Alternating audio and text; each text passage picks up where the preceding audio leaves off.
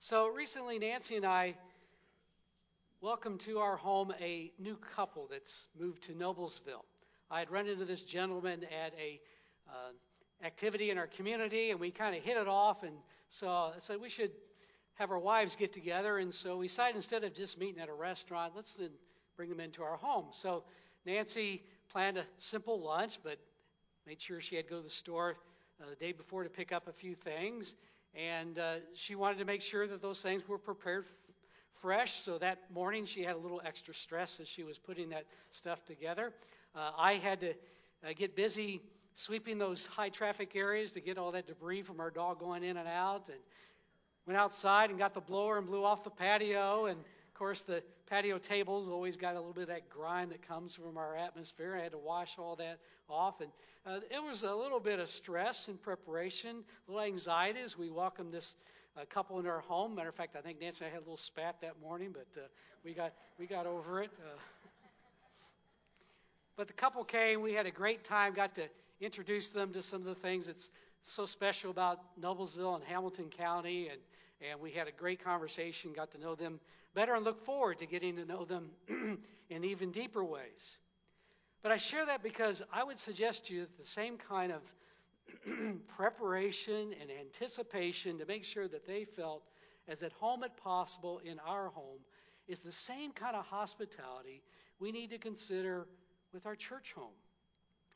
when God blesses us with people in our worship spaces or in our ministries at Teeter or wherever we're at, do we make sure that when someone comes, especially for the first time as a worship guest, do we make sure they feel welcome, that they feel in place like this could be a place where they could call their spiritual home?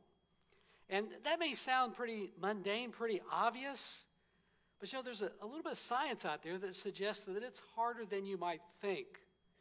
That there's this instinction, uh, instinctual protection that goes on in our brains that when we meet a stranger, that natural fight or flight chemistry is going on all the time. It's what was helpful to our ancient ancestors to survive.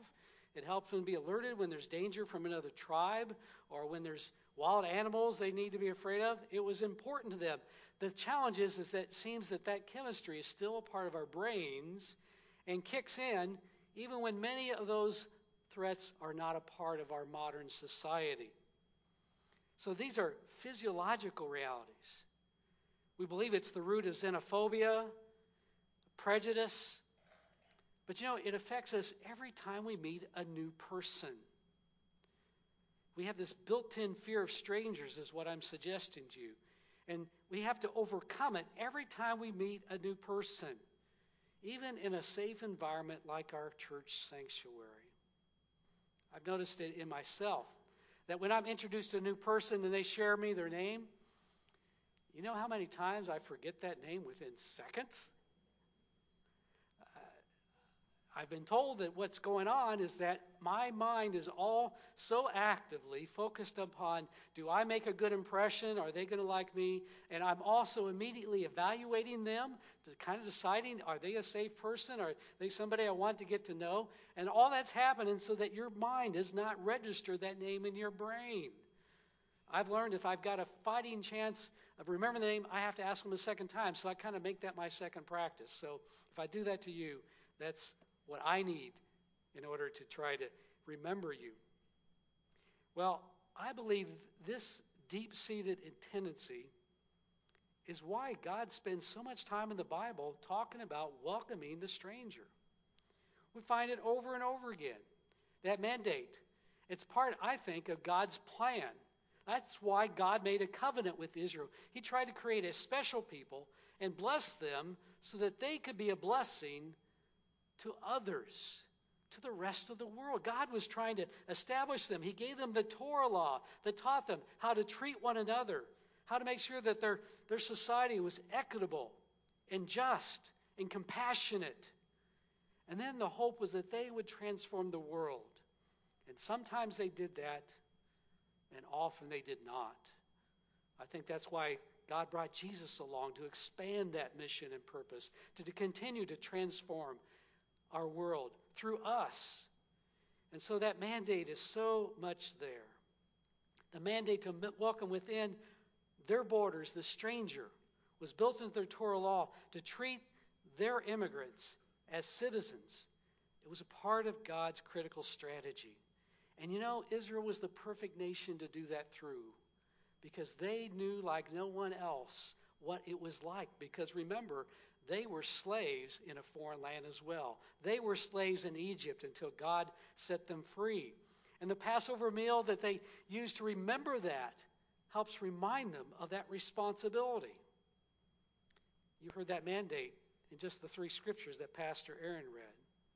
You know, there are 46 verses in the Bible that speak to how we welcome strangers. And then it's, con- it's continued in the New Testament. Jesus often took his ministry out of the regions that the Israelites were a part of. Places like Samaria, where he met the woman at the well and treated her with great respect. Jesus said, Let the children come to me, even though they were just considered property and sometimes nuisances in their society. He taught us to feed and clothe the hungry. And then he told that story, the Good Samaritan. And, you know, that story is deep enough. He could have just simply told that story about the man being beaten and left by the side of the road. And he could have had a good Jew come along and take care of that person's needs. He could have let the victim be the Samaritan, and that story would have been hard enough to hear for the average Jew. But then he added this twist to it that he made the hero of that story a Samaritan, a foreigner, someone that was despised and hated by most Jews, just to drive that point home in a powerful way. So we should not neglect these passages. Even the Hebrews passage I find kind of intriguing. Have you ever had somebody just come into your life so quickly and exit so fast? It's like a momentary response, and something that happens in that interaction so profound that it feels like an angel. Whether you believe in supernatural beings or not, somehow it rings true when we read these words. Some have been hosts to angels without knowing it. Imagine all of us have had somebody that have come into our life at just the right time, given us just what we need, and you realize that God has used that person to bring us what we need to experience. And it makes me wonder how many times has God done that and I'm not even paying attention? That God's got some gift for me or something for me to give to another, and I've totally missed it because I'm so focused or too busy on my own needs. Well, I hope these passages and the many others that you will read in the scriptures will call us to welcome the stranger and encourage us to work for policies that treat all persons, regardless of where they come from, as persons of sacred worth. Now, I do not like wading into politics, but sometimes when you read your Bible, you can't help it. And I'd be remiss sharing what I've shared today, especially the scriptures that we've experienced, if I don't say something about what is a hot potato in our news today. And let me say this immigration is a complicated issue. I don't have all the answers. I just know we need to do better than what we're doing right now. I plead with all sides on this political debate. Put your differences aside, quit treating human beings as political footballs, and find some meaningful solutions to both secure our borders and to treat people in a humane way. I think it can be done. With that said, let me focus on what we can do right here and now. You know, one of the questions that I ask people that say they'd like to become connected to our faith community, I always like to find out what brought them here. And then I ask, and what made you stick here? I asked the same question when I first came to Noblesville first, and we had like 20 meet and greets, got to meet over 200 people. Asked the same question. And the answer that you get, sometimes we hear people say, well, the music program. Kind of goes without saying, doesn't it? Or they'll say, I love how this church is trying to impact the community, trying to make a difference in the community. But you know the answer I get most? Most of the time, somebody will actually name a human being that greeted them so well on the first Sunday they came here that they came back. Matter of fact, I remember someone telling me that I came to this church in 1969 and so and so. They named the person all these years later. That person is what caused them to stick and stay here. Now, that means that one of you could be the person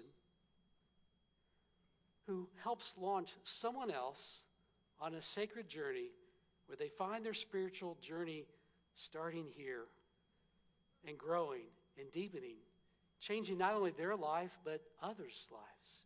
You could be the person that welcomes so well somebody that they come with the next great ministry that we need to start here because they bring the gifts that God wants us to have to expand and develop that. What I'm saying is, hospitality is everybody's job.